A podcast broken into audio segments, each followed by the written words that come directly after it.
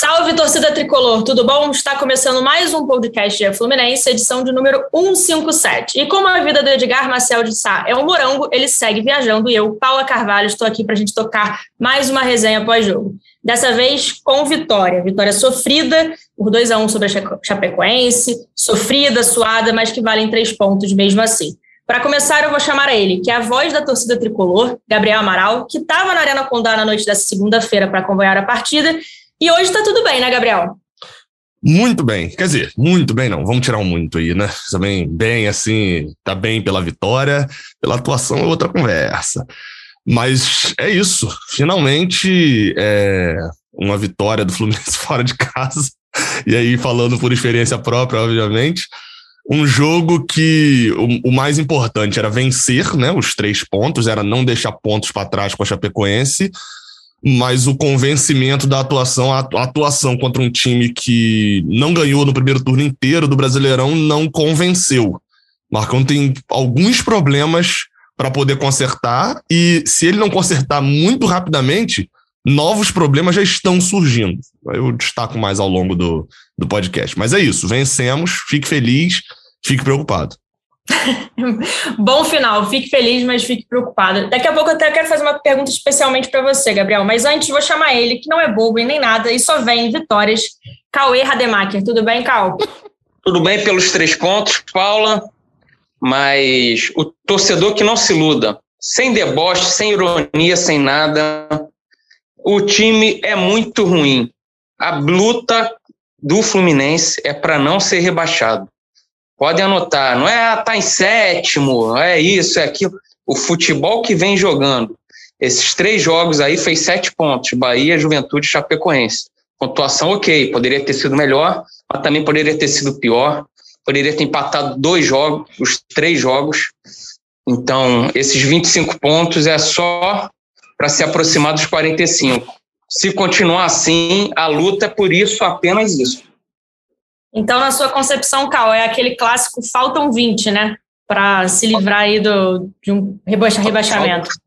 Faltam 20, porque o, o, o, futebol é ruim demais. É muito jogador ruim junto, sabe? É, foram muitas contratações ruins. A gente já falou isso aqui algumas vezes, o Gabriel sempre destaca. O Fluminense contratou mal demais. E é muito jogador. Aí você começa um jogo com Danilo Barcelos, com Luca, o Wellington entra, aí a Bobadilha sai o Abel Hernandes, tem sido muito pior que o Bobadilha. O Bobadilha ontem até se mexeu, não só pelo gol, não, sabe? Se mexeu, ele tromba no zagueiro, conseguiu cavar as faltas. Tá longe de ser um virtuoso da bola, sabe? não é uma contratação que eu faria, mas pelo menos se mostrou mais útil que o Abel. O Abel mal demais. Aí o Nenê entra na ponta. É... Assim, eu, o, o Marcão faz uma coisa que às vezes o Roger fazia, mas o Marcão já tentou isso duas vezes. Primeiro colocou o Casares contra o, o Bahia, se eu não me engano, na ponta. Ontem botou o Nenê e sempre aquela, não, botei o cara para segurar a bola. Mas, mas, essa substituição nunca adianta. O cara que entra nunca consegue segurar a bola e o Fluminense está sempre tomando sufoco nesse fim de jogo.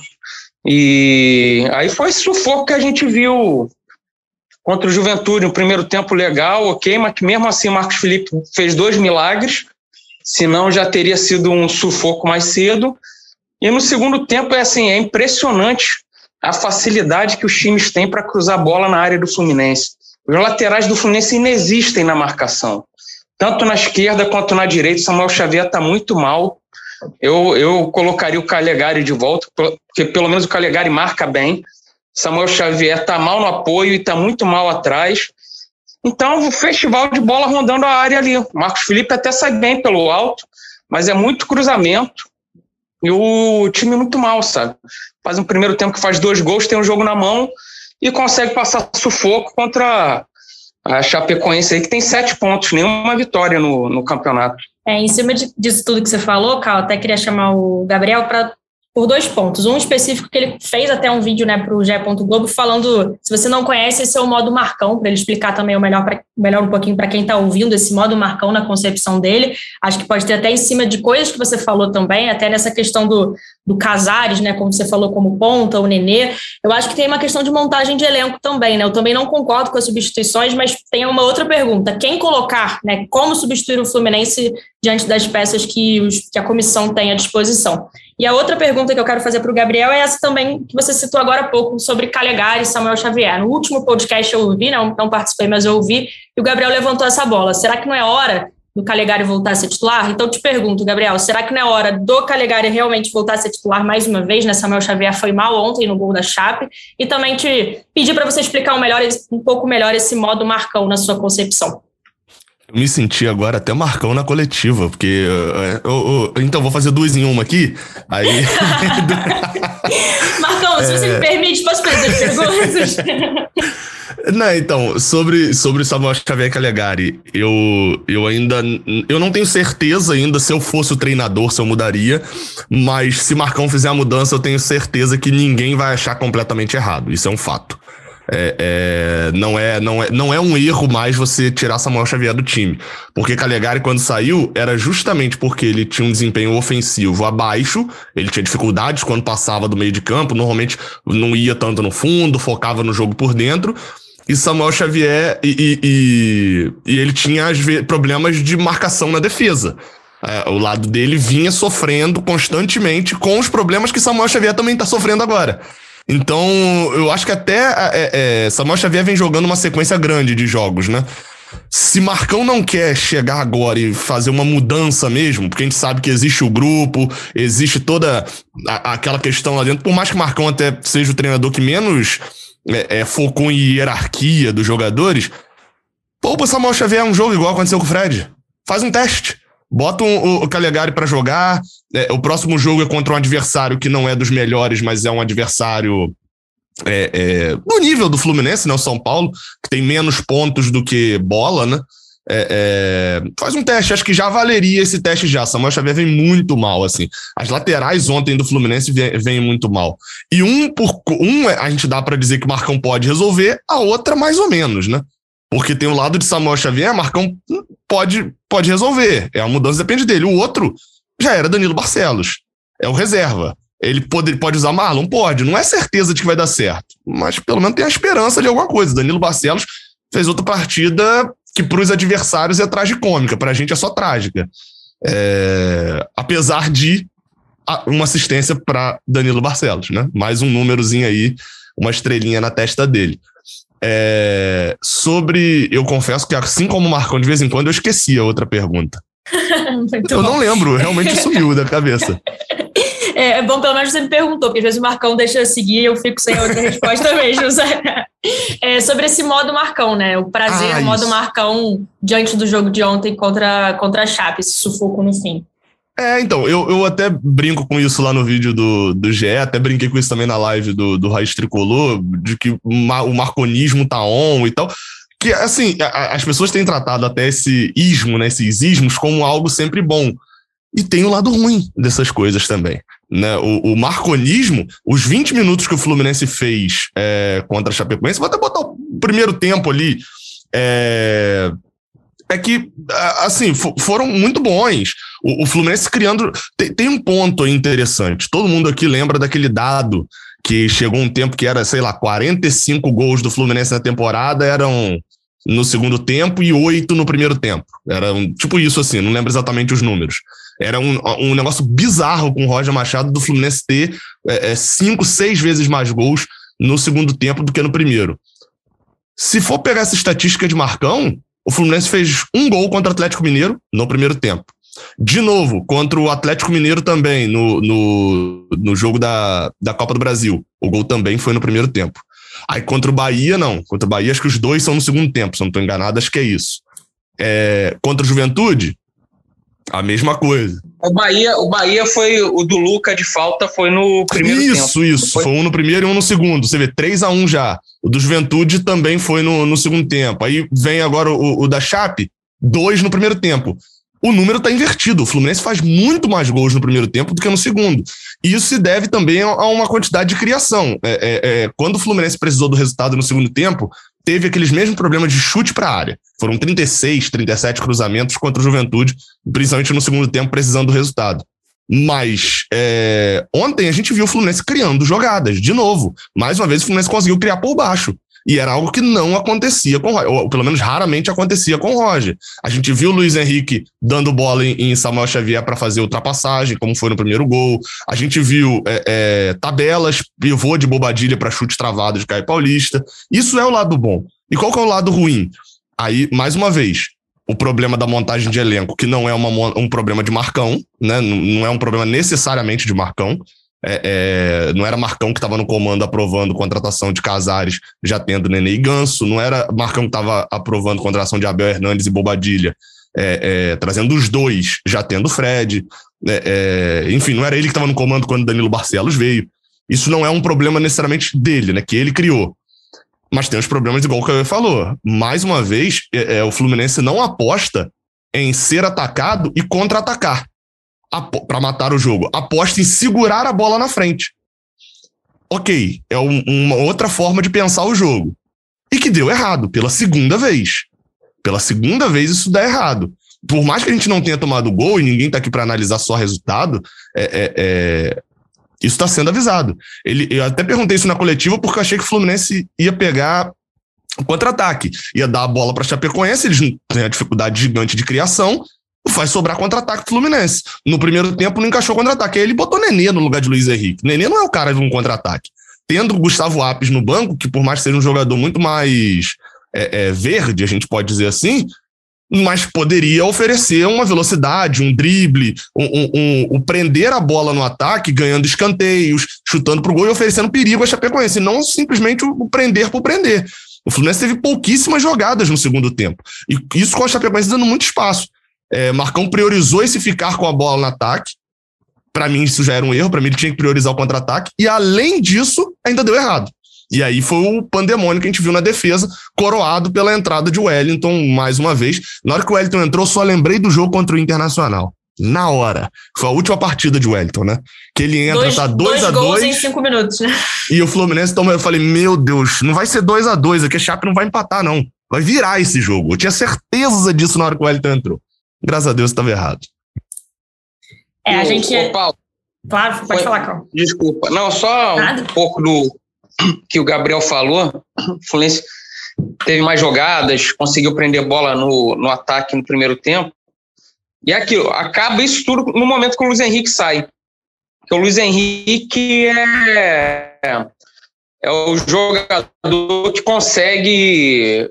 Não é prender a bola só de segurar, tipo o Fred. Ah, prendeu a bola na o Luiz Henrique vai para cima, consegue, o, consegue a falta, ele dribla para frente, aí o cara desarma ele, mas aí joga para lateral, aí ele ganha escanteio, a bola vai ficando ali na frente.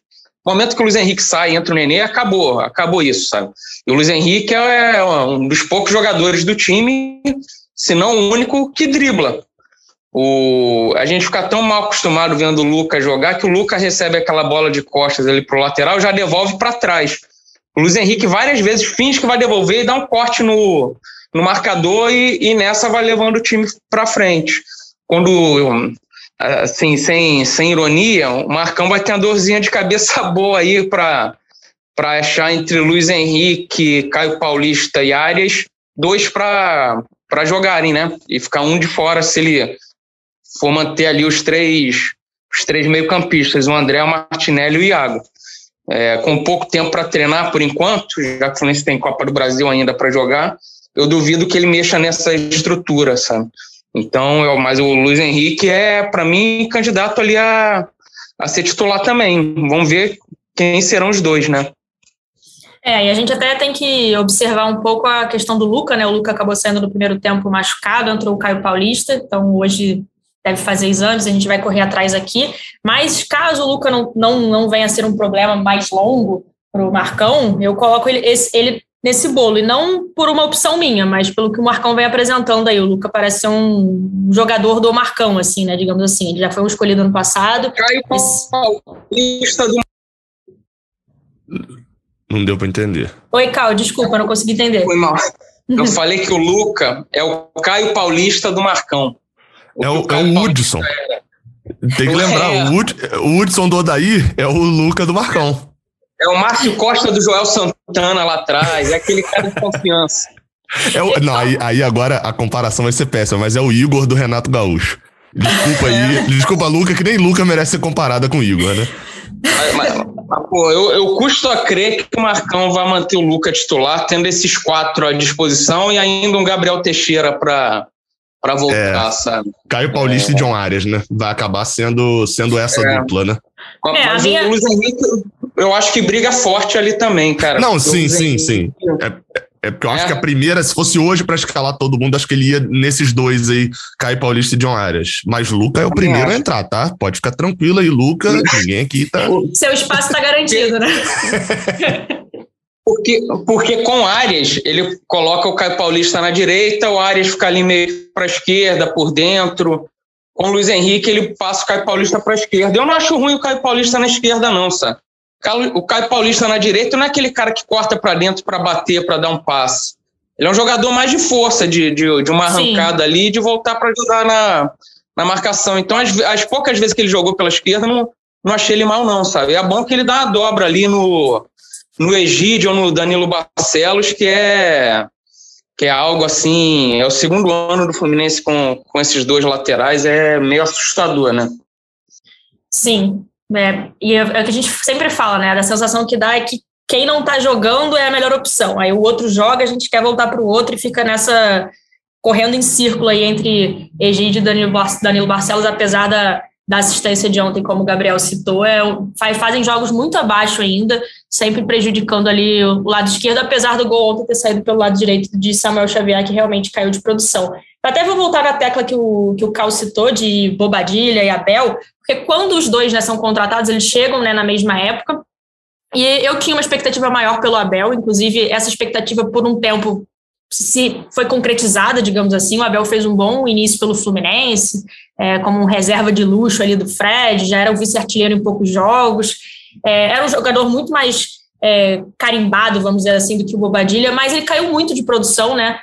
Pouco antes ali, ou até quando ele tem aquela lesão na, na panturrilha, e no calcanhar, desculpa, quem teve na panturrilha foi o Bobadilha, e de um tempo para cá o Abel tem feito jogos melhores e com o Marcão está sendo acionado antes do Abel, né? Com o Roger não, o Abel era sempre a primeira opção pós-Fred, né? A segunda opção ali de centroavante.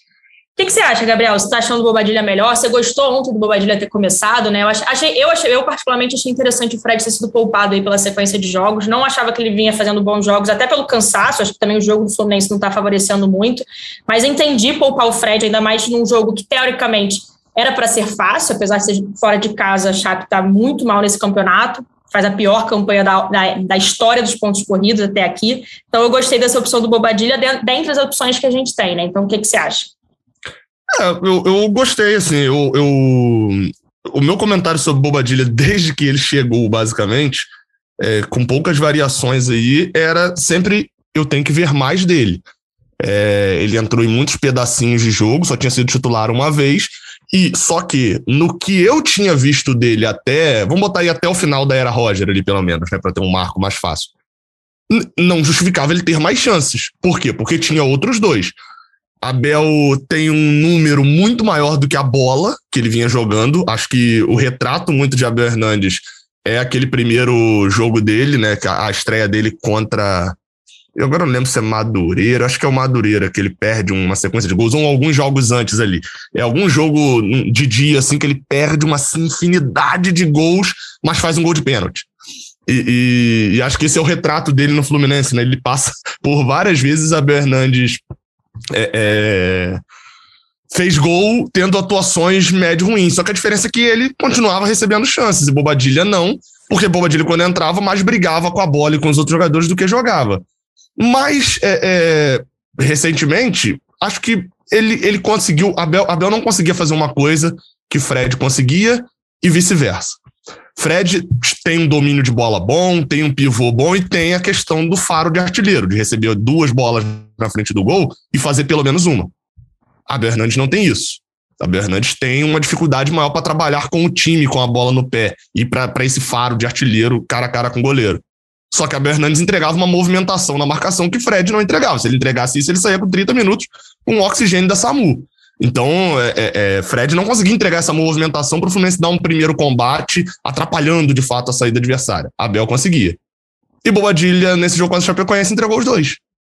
É, é, o padrão, ele vai entregar? A Chapecoense é um nível que a gente pode já botar aí a régua e que Bobadilha é gênio? Claro que não. Como foi falado, o time Chapecoense é, é, é, é, é um time que tem sete pontos em 19 jogos. Não ganhou nenhum jogo no, no Brasileirão. Mas a Bobadilha entregou os dois. Saiu cansado, marcou muito na frente, correu, disposição.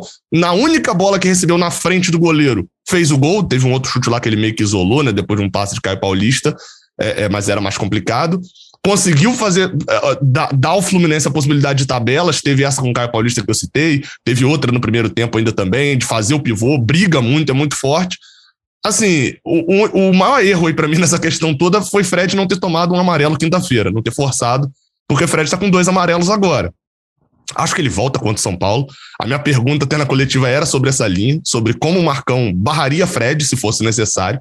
É, não sei se o Marcão tem pulso para dentro do vestiário é, é, barrar Fred. De fato, não sei. Isso é uma das minhas desconfianças com o Marcão.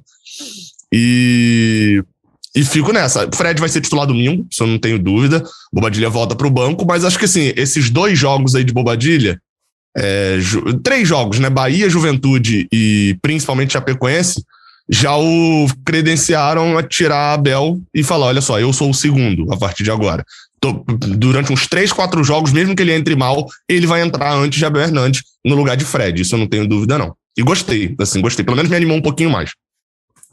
E até no, na estreia do Marcão, né, contra o Atlético Mineiro pelo Brasileiro, o Fred sai no, no, intervalo e entra o Abel. Só que no jogo seguinte, também contra o Galo pela Copa do Brasil, quando ele já tira o Fred, ele já coloca o Bobadilha. Ali ele já começa a ter uma. dar sinais de que o Bobadilha seria, pelo menos nesse momento, ser o, a segunda opção dele para centroavante. Aí até um, um, uma opinião, mas não é uma apuração, é realmente um palpite. Eu não vejo o Marcão barrando o Fred, sendo sincera, nem agora, nem depois. Pode ser que eu esteja muito enganada, mas vamos ver. E também acho que domingo vai, a gente vai apurar, mas que ele, que ele volta normalmente a ser, a ser o titular, assim. E também, não acho, né, como você falou, até agora teve a Bahia, Juventude, Chapecoense, mas ainda adversários fracos, né, dentro desse campeonato brasileiro. Então, assim, também credenciam ele, acho que sim, para ser o segundo, né, em relação ao Abel, mas não sei se credenciam ainda para barrar o Fred também. Acho que, na minha opinião, pelo menos acho que ainda não, talvez não fosse o caso, mas talvez variar mais, porque às vezes o Fred joga muitos jogos pela idade dele, pelo histórico dele, a gente sabe que não, que não é o ideal. E, enfim, cansado, mais velho, com o time não produzindo tanto para ele, aí que o Fred vai produzir menos ainda. É, outro ponto que eu é queria é difícil, Foi mal, é difícil barrar o Fred para botar Abel ou Bobadilha, né? Ah, eu concordo. O... o... e o Fred está mal demais. Eu, a gente vem falando isso aqui há um tempão.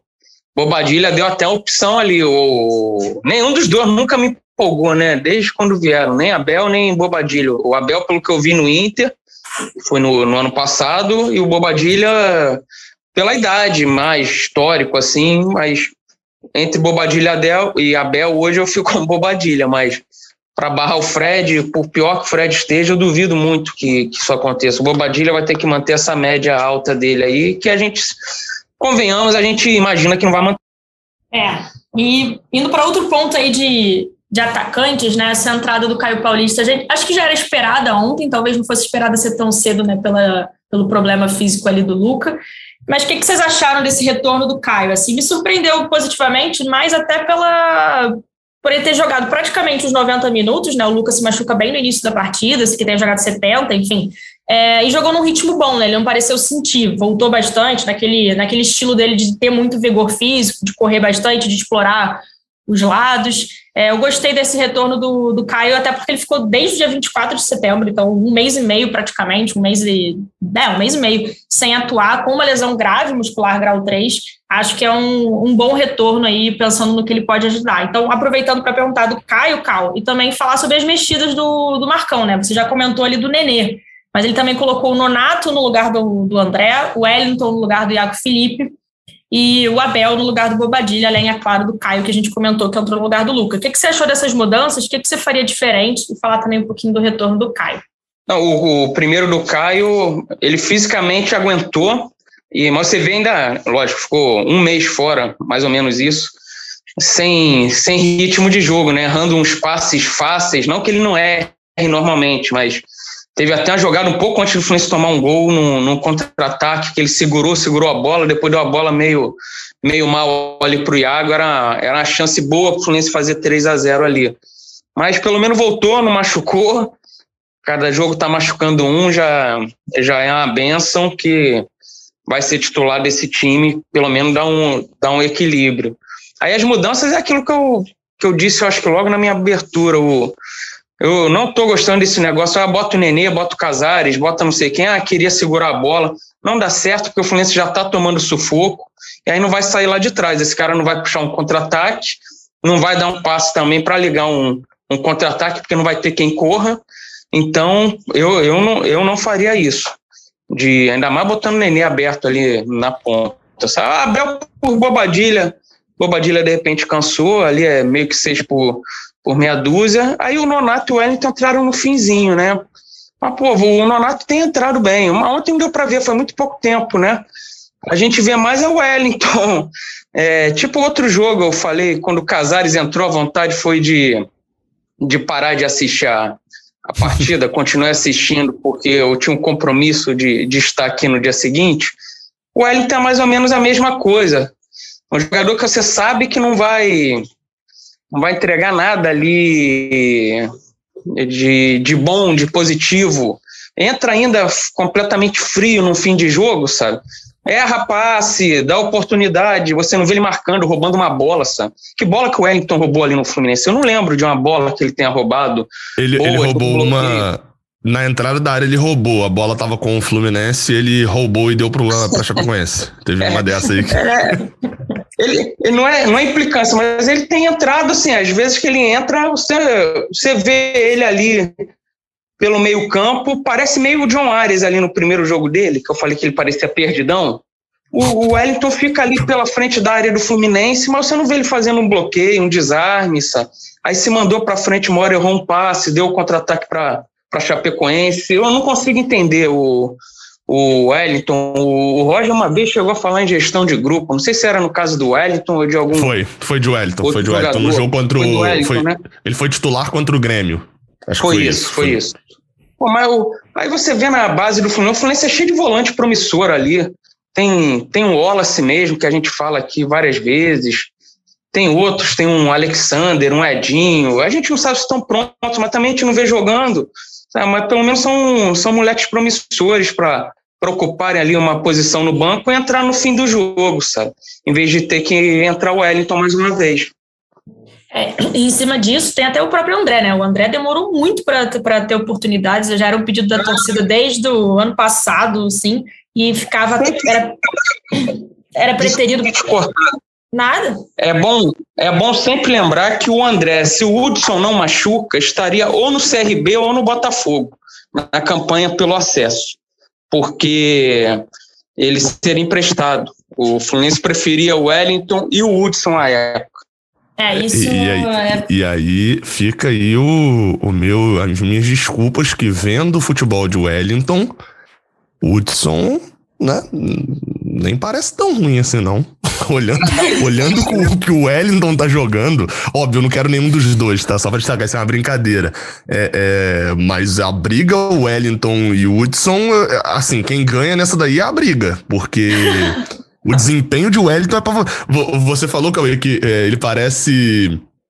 É, é, o fato de ter jogado pouco tempo, né? Parece bobeira. O negócio é que, para o Wellington, assim, já é o 26 jogo dele pelo Fluminense, né? Ele estreou sim, lá atrás, foi titular com o Botafogo e tem aquele número sórdido, né? 26 jogo de Wellington em que ele entrou em campo pelo Fluminense. O Fluminense só perdeu dois. é. é. Tá aí, ó, os números não mentem. O Wellington é importante, é o amuleto do Fluminense nesse ano. Meu Deus, eu... desculpa, Deus, por fazer esse tipo de comentário.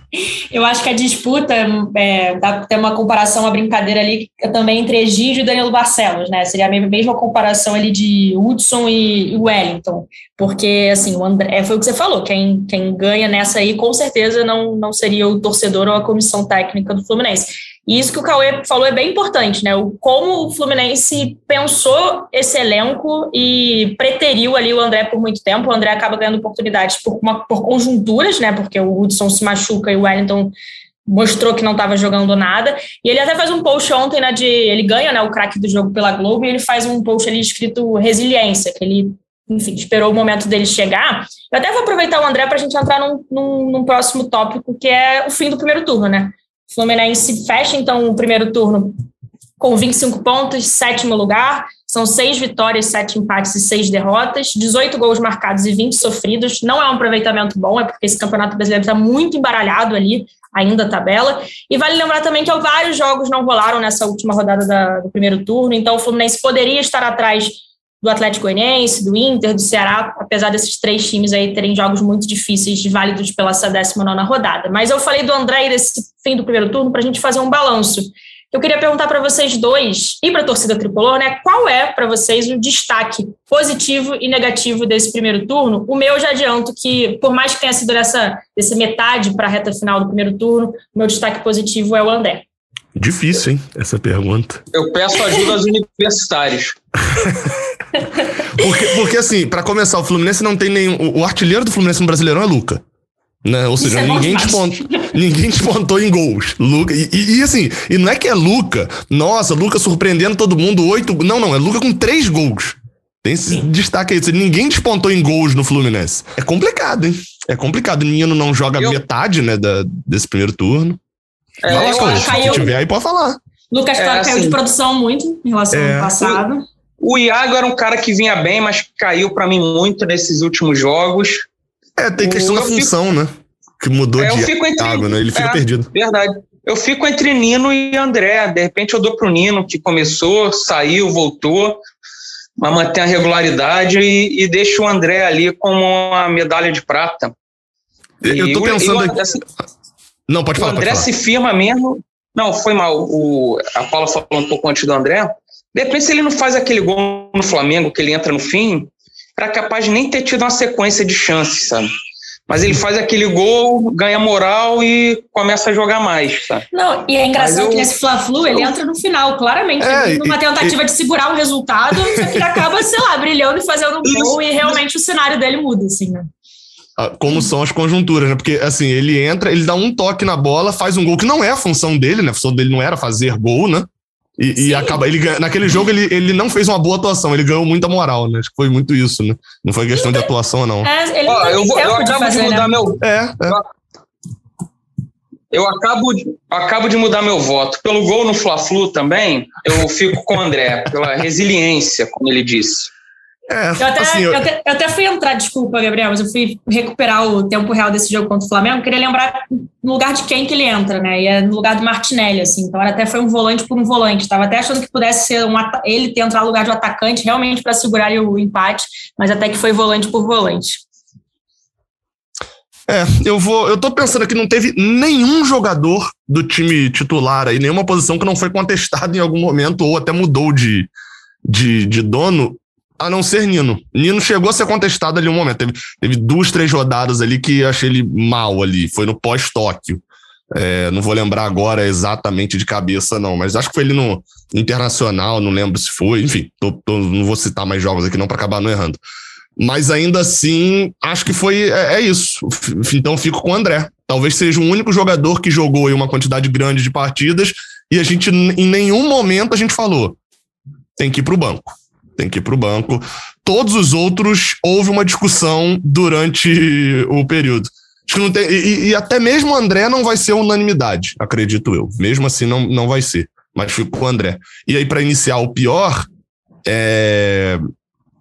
é aí Essa é depende. É então, aí o pior, aí eu ia perguntar o critério. É, tem, conta ali os minutos que jogou, tipo, fez muita raiva. Porque tem jogadores que jogaram poucos minutos e irritaram muito. Para mim, o pior, eu já votaria o Wellington facilmente, mas o Wellington quase não joga, né? Qual que é o critério aí, só para entender? Então, a gente pode definir esse critério agora, mas eu sou a favor do critério, assim, de mais tempo irritando. Ah, não, sei tá. se, não sei se concordam. Mas sim, você também pode usar o seu critério. E só, é só votar é. e justificar, vamos, vamos assim. Ah, o, O critério é não ter critério, ao, ao, ao gosto do freguês.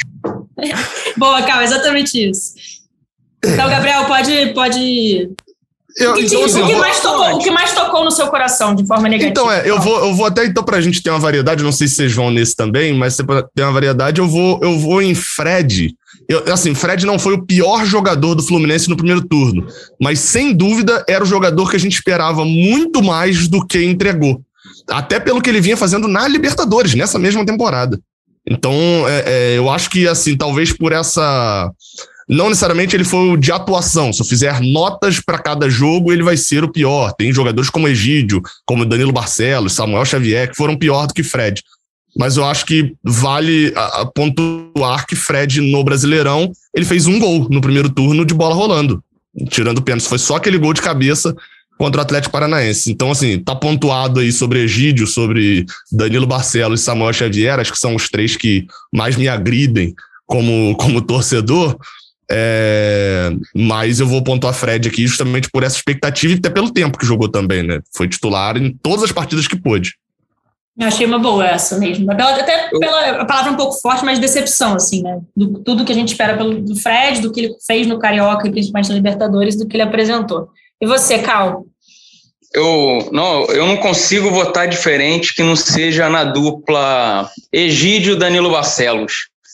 É, é tipo votar quem é o maior ídolo da história do Fluminense. Para mim, Casal 20. E o Edgar não deixou, numa eleição que ele fez há dois anos no site, votar no Casal 20. Tinha que escolher um. Aí eu tive que desmembrar meu voto. Mas como aqui não tem regra, meu aí voto. Foi, é votou, aí foi e votou em outro, não votou em nenhum dos dois. Né? aí eu votei Assis e Washington, primeiro e segundo, mas eu achei injusto não poder ter o casal 20. Enfim, aqui, como não tem regra, é, é a dupla ali, Egídio Danilo Barcelos, sabe? Eu acho que é a que mais cansa mais tempo o, o torcedor. É, realmente é difícil essa escolha, assim, né? Por um tempo eu até pensei, mas eu acho que eu, talvez eu possa estar sendo injusta, né? Até porque ele nem mais está no Fluminense, que seria o Roger, assim. Essa reta final do, do trabalho dele me desagra desagradou bastante frente ao é um Fluminense, assim. É um bom porque a eu não, sabia, eu não sabia que podia votar em treinador, mas beleza. Então. Não, mas aqui é, não tem critério. Não tem critério.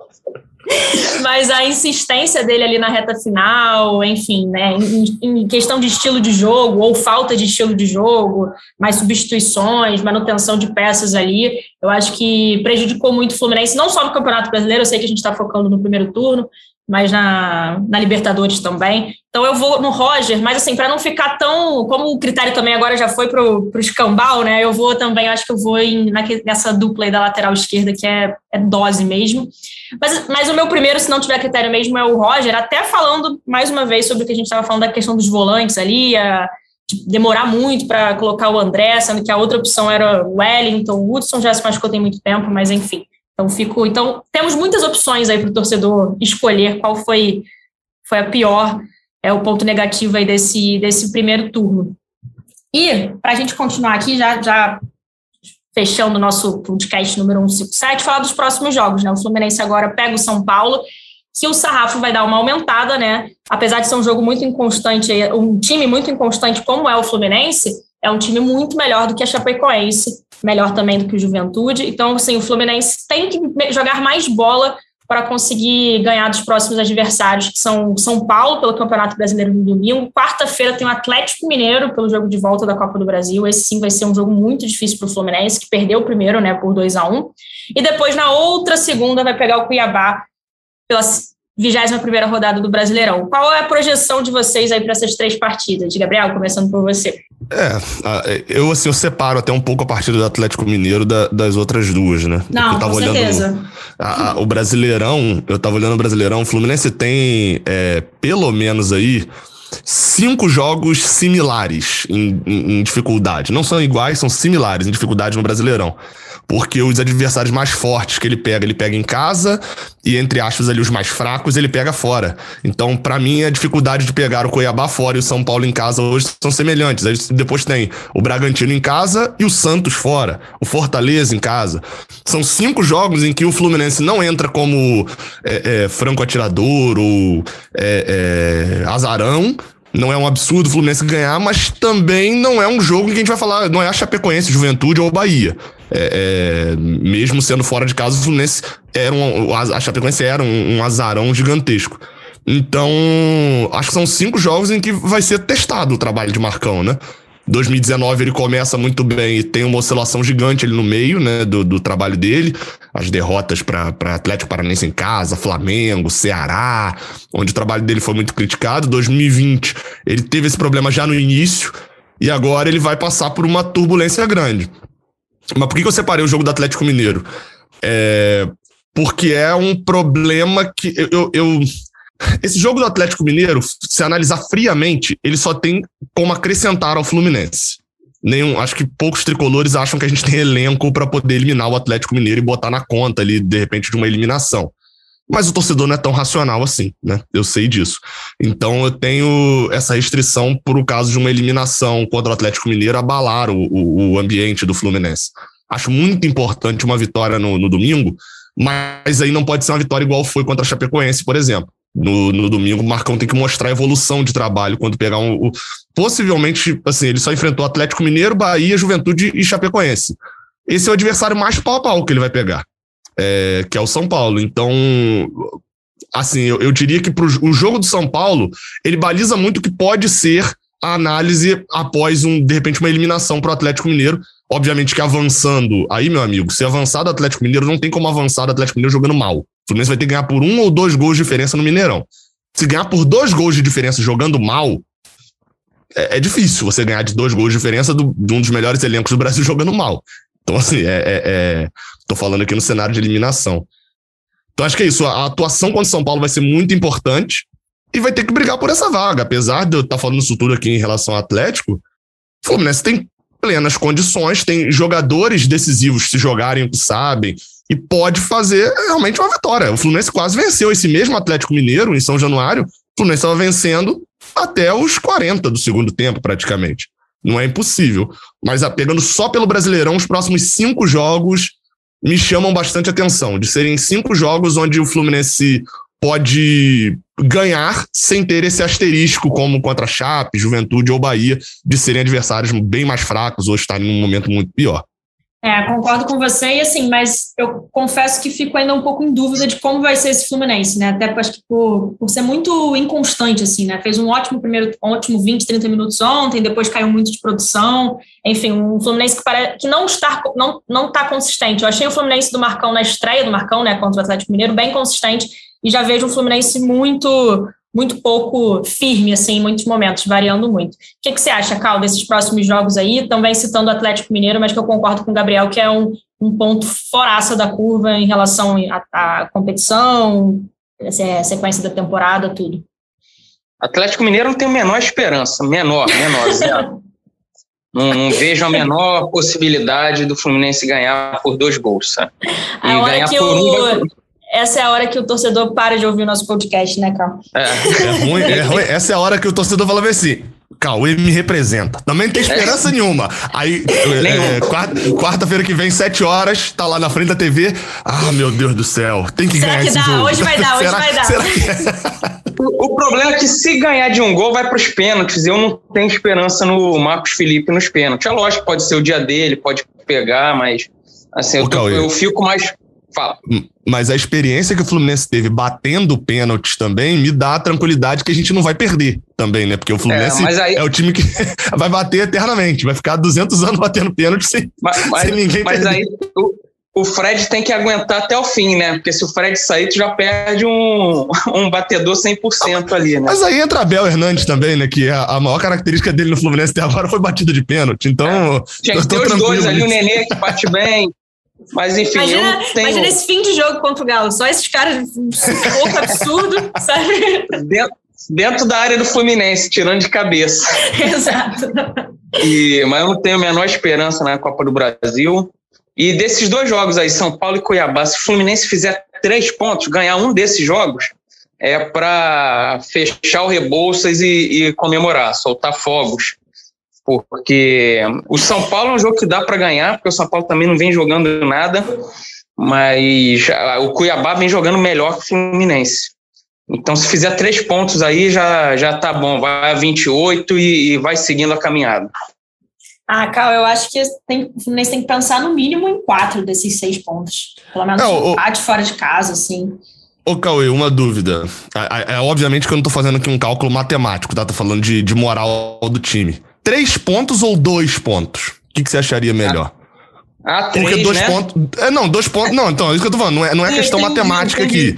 Mas eu digo de, do fato de continuar sem perder no Brasileirão, assim, empatar com São Paulo. O, o cálculo é o seguinte: é ganhar um dos dois jogos ou empatar com São Paulo e com o Cuiabá.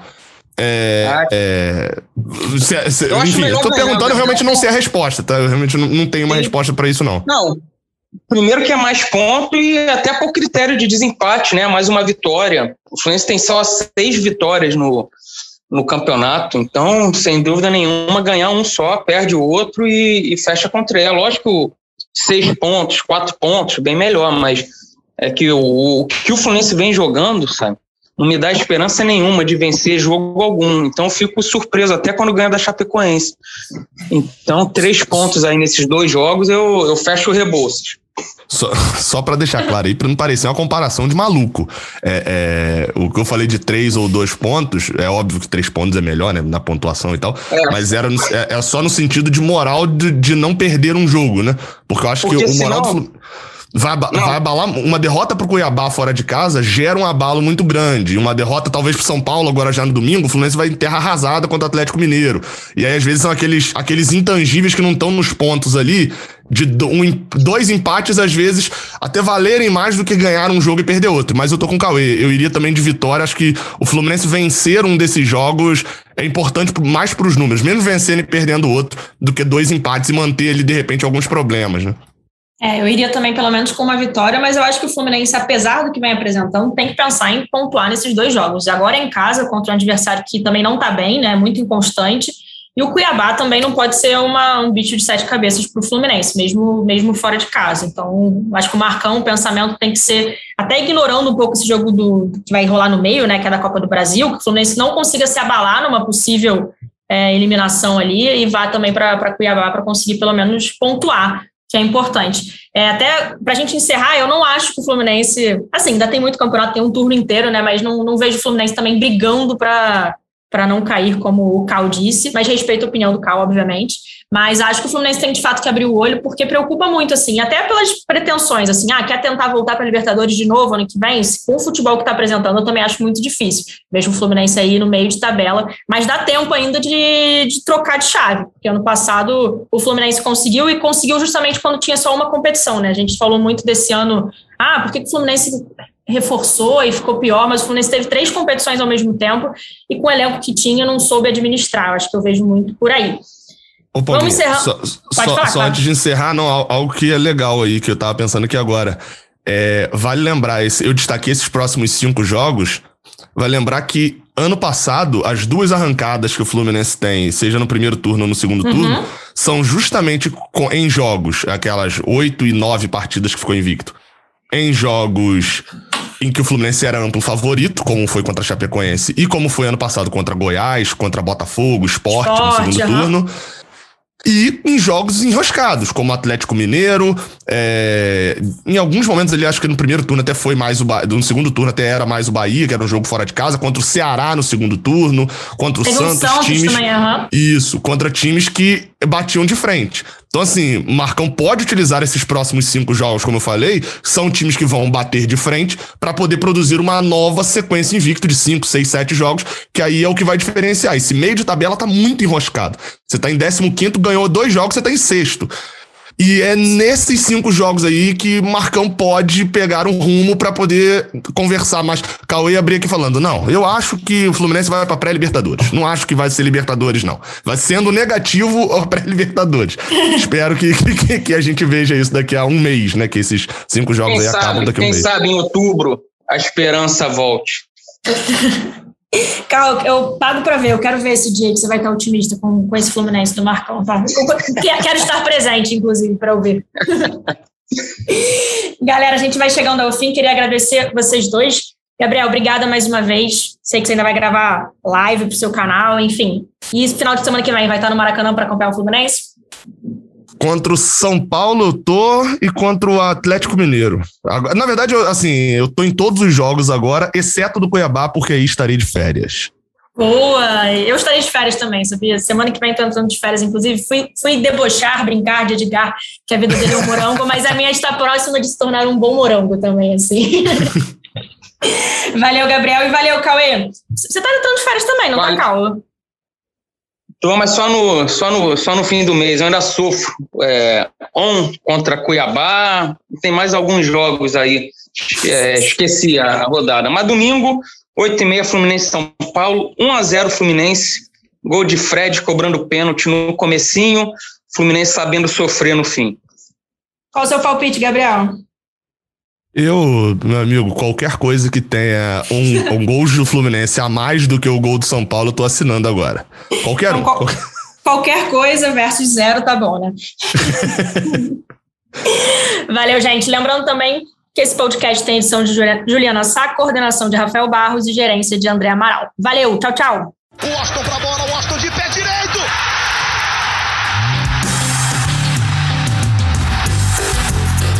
Sabe de